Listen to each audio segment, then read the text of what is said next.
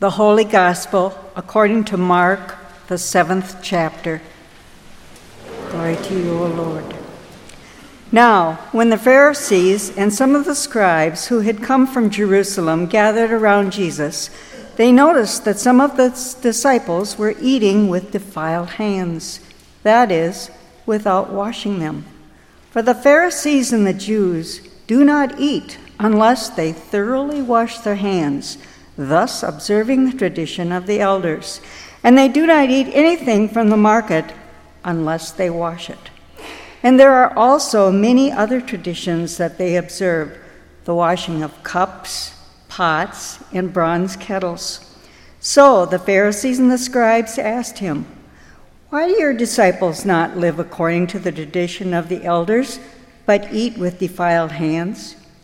He said to them, Isaiah prophesied rightly about you hypocrites, as it is written, This people honors me with their lips but their hearts are far from me. In vain they do not worship, they worship me, teaching human precepts as doctrines. You abandon the commandment of God and hold to the human tradition. Then he called the crowd again and said to them, Listen to me, all of you, and understand. There is nothing outside a person that by going in can defile. But the things that come out are what defile. For it is within from the human heart that evil intentions come fornication, theft, murder, adultery, wickedness, deceit, licentiousness, envy, slander, pride, folly. All these evils come from within and they defile a person the gospel of the Lord.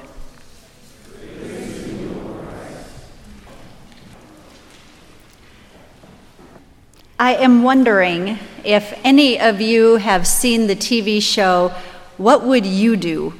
Show of hands, anybody? There's a couple, more than any other service, which might say something.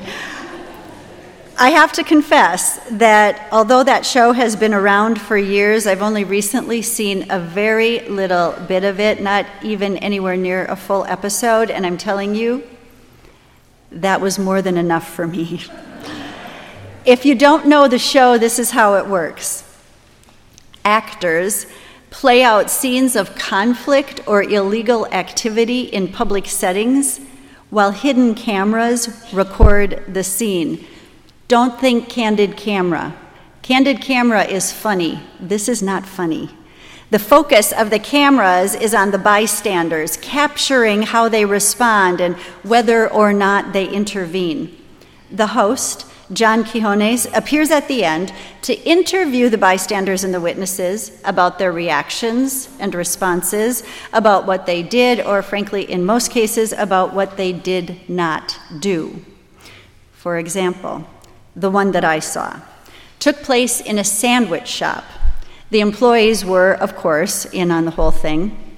It went like this When the clerk's back was turned away from the register, the actor, in full view of a waiting line of customers, would take money from the tip jar that was on the counter and stuff it into his or her pocket. The camera then focused on those customers now turned eyewitnesses and recorded it all. As you might imagine, responses were varied. A couple of people intervened, calling out the actor on his deed. One reported it to the manager, but only after the actor left the shop, and another threatened to call the police. Some walked out, apparently having lost their appetite, and others did nothing at all, carried on with business as usual. It was the interviews with those who did nothing that made me change the channel. I'm telling you, I couldn't stomach watching those poor people, presumably otherwise kind, good, law abiding people, being put on the spot to explain why they did nothing in the face of an obvious crime. I felt sick for them because they were being exposed on national television for their lack of courage, for their lack of moral responsibility, for their shortcoming. They were being exposed for what they did not do. If I'm being completely honest, I guess I also have to say that I felt sick for them because I was afraid I might actually be one of them.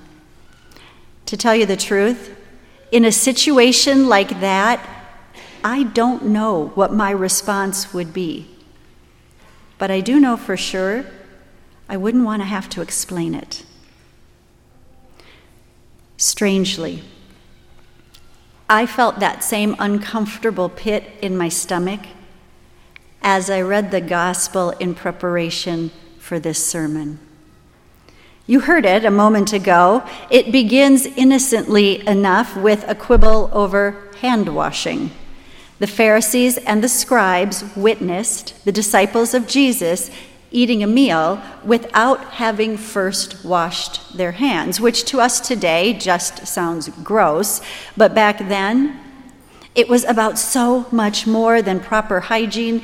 It was a matter of obedience, it was a matter of an outward expression of faithfulness and devotion to God. The Pharisees asked Jesus, Why do your disciples not live according to the tradition of the elders? This looks and feels a little bit like a first century episode of What Would You Do, don't you think? I mean, what would you do if you saw the disciples of Jesus behaving badly? In the Bible, Mark tells us that the Pharisees spoke up and out, expressing their concern over the disciples for their disobedience. They brought what they saw to the attention of Jesus. If this were a TV show, in the interview afterwards, you can imagine the host asking, So, why did you speak up? And the Pharisees answering, Well, they're the disciples of Jesus, after all. And shouldn't they, of all people, be held accountable to the same high standards of obedience we have set for ourselves? The rub comes with how Jesus responded to the Pharisees. He turned their question around on them. He called them hypocrites, and then he quoted the prophet Isaiah, who said, This people honors me with their lips, but their hearts are far from me. Who's being exposed now? I can't help but wonder. To be honest, I read this gospel and I feel a little sick for the Pharisees. My stomach does a somersault, and without thinking, I reach for the remote. Oh, wait, this isn't TV, it's real life. You see, when Jesus turns the discussion back on the Pharisees, he is actually turning the discussion back on us as well. He's telling us to look within to examine ourselves, to open up our hearts for deep reflection. He's warning us about the dangers of attending to the externals of our faith without attending to our hearts. Hand washing, in the case of the Pharisees, and I don't know, maybe what we call the marks of discipleship for us. He's cautioning us that those things cannot serve as a substitute for godly words and deeds that spring from a faithful heart. He's saying, Look, it's not just about what you do and what you say. It's not just about following the rules and doing all the things. There's more to it than that. When our hearts are far from God, no word spoken and no deed done is pleasing to Him. No matter how obedient or right or pious, without our heart, our words, and our deeds are nothing. See, God doesn't want your empty deeds and words, He wants your heart.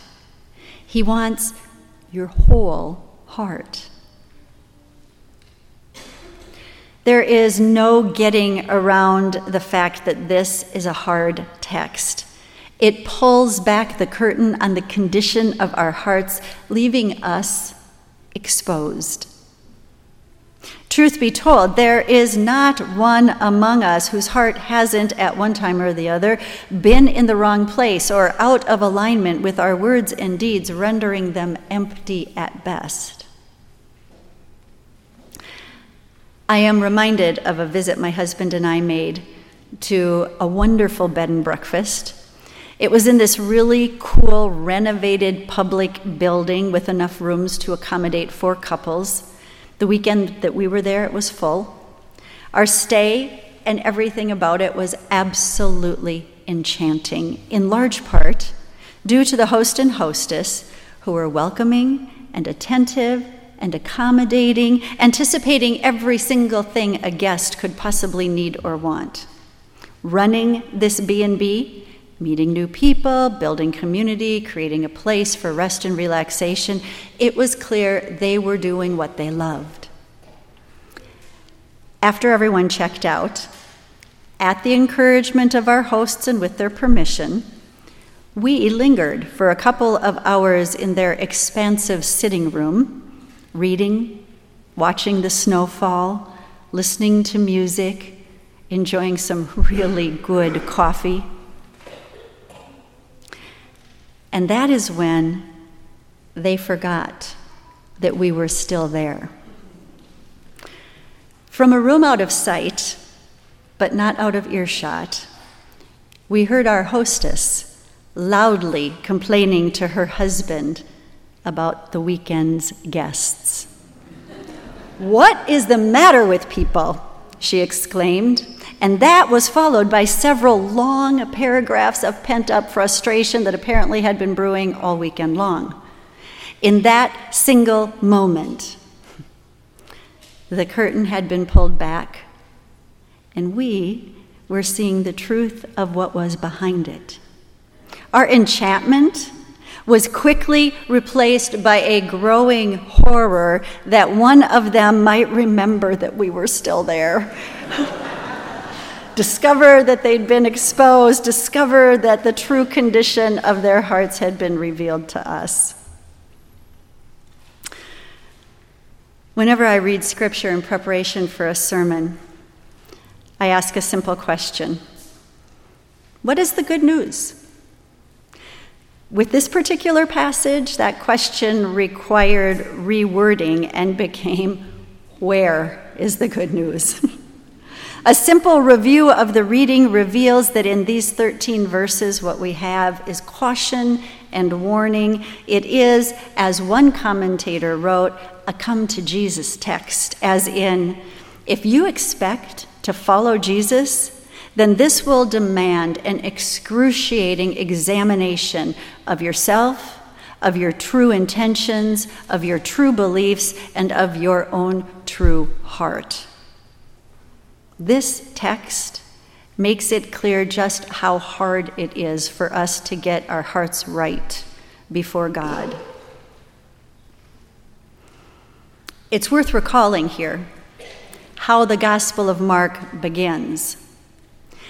In the story about the baptism of Jesus, God, you will remember, ripped apart heaven and came down. Consider for a moment what that action reveals about the heart of God. God in heaven came down to us. It's impossible to miss the fact that all of the words and all of the actions of our good God recorded throughout Scripture book after book, chapter after chapter, verse after verse, each and every word and deed of the Almighty exposes the true heart of God, which proves to be relentless in His work to draw your heart closer to His. Make no mistake, God knows the true condition of your heart. And God loves you so much that he sent his son to make your heart right. So, whatever else you know today, know this your heart, no matter how out of alignment it is with your words and deeds, is not beyond God's reach or ability to transform it. Let me say that again. Your heart, no matter how out of alignment it is with your words and deeds, it is not beyond God's reach or ability to transform it. So as you leave, having been fed and forgiven at this table, please leave knowing with unshakable certainty this true thing. Your heart has been redeemed by God for good. And that, my friends, is news worth sharing. Amen.